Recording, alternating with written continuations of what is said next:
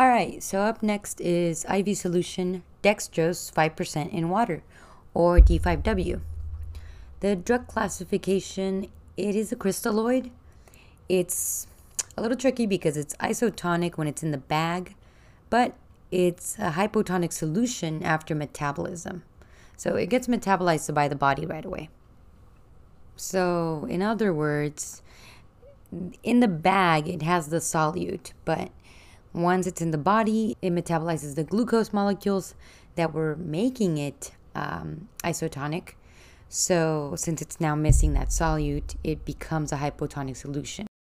So as far as mechanism of action goes, it provides small amounts of glucose, which is rapidly utilized for cellular metabolism. So it supplies body water. And notice that it's only 5 grams of dextrose in 100 mLs of water. This is very different from what we usually carry, which is dextrose 10% in water, D10. And here we have 25 grams in 250 mLs of water. So indications, why do we use it? We would use it for IV access for medication administration and as a diluting solution for IV piggyback medications. So it's definitely helpful when you have patients with hypoglycemia, insulin shock, or dehydration. We typically won't use this anywhere around here. We'll just use normal saline for any kind of fluid replacement. So that would be our contraindication. We're not going to use this for volume replacement. Again, it's just for diluting or giving medications. As for adverse effects, not a lot to watch out for. It can increase free water and can cause edema if large amounts are given. But that's about it. Pharmacokinetics.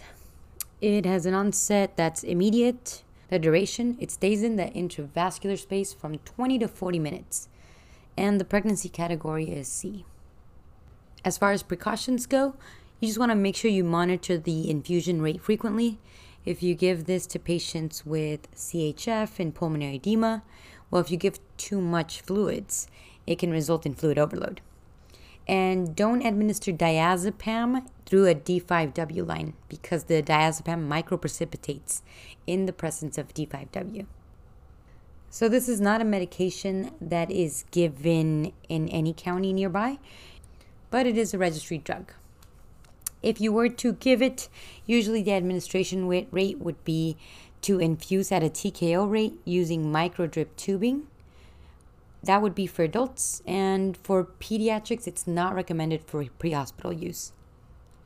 So that's all for that one.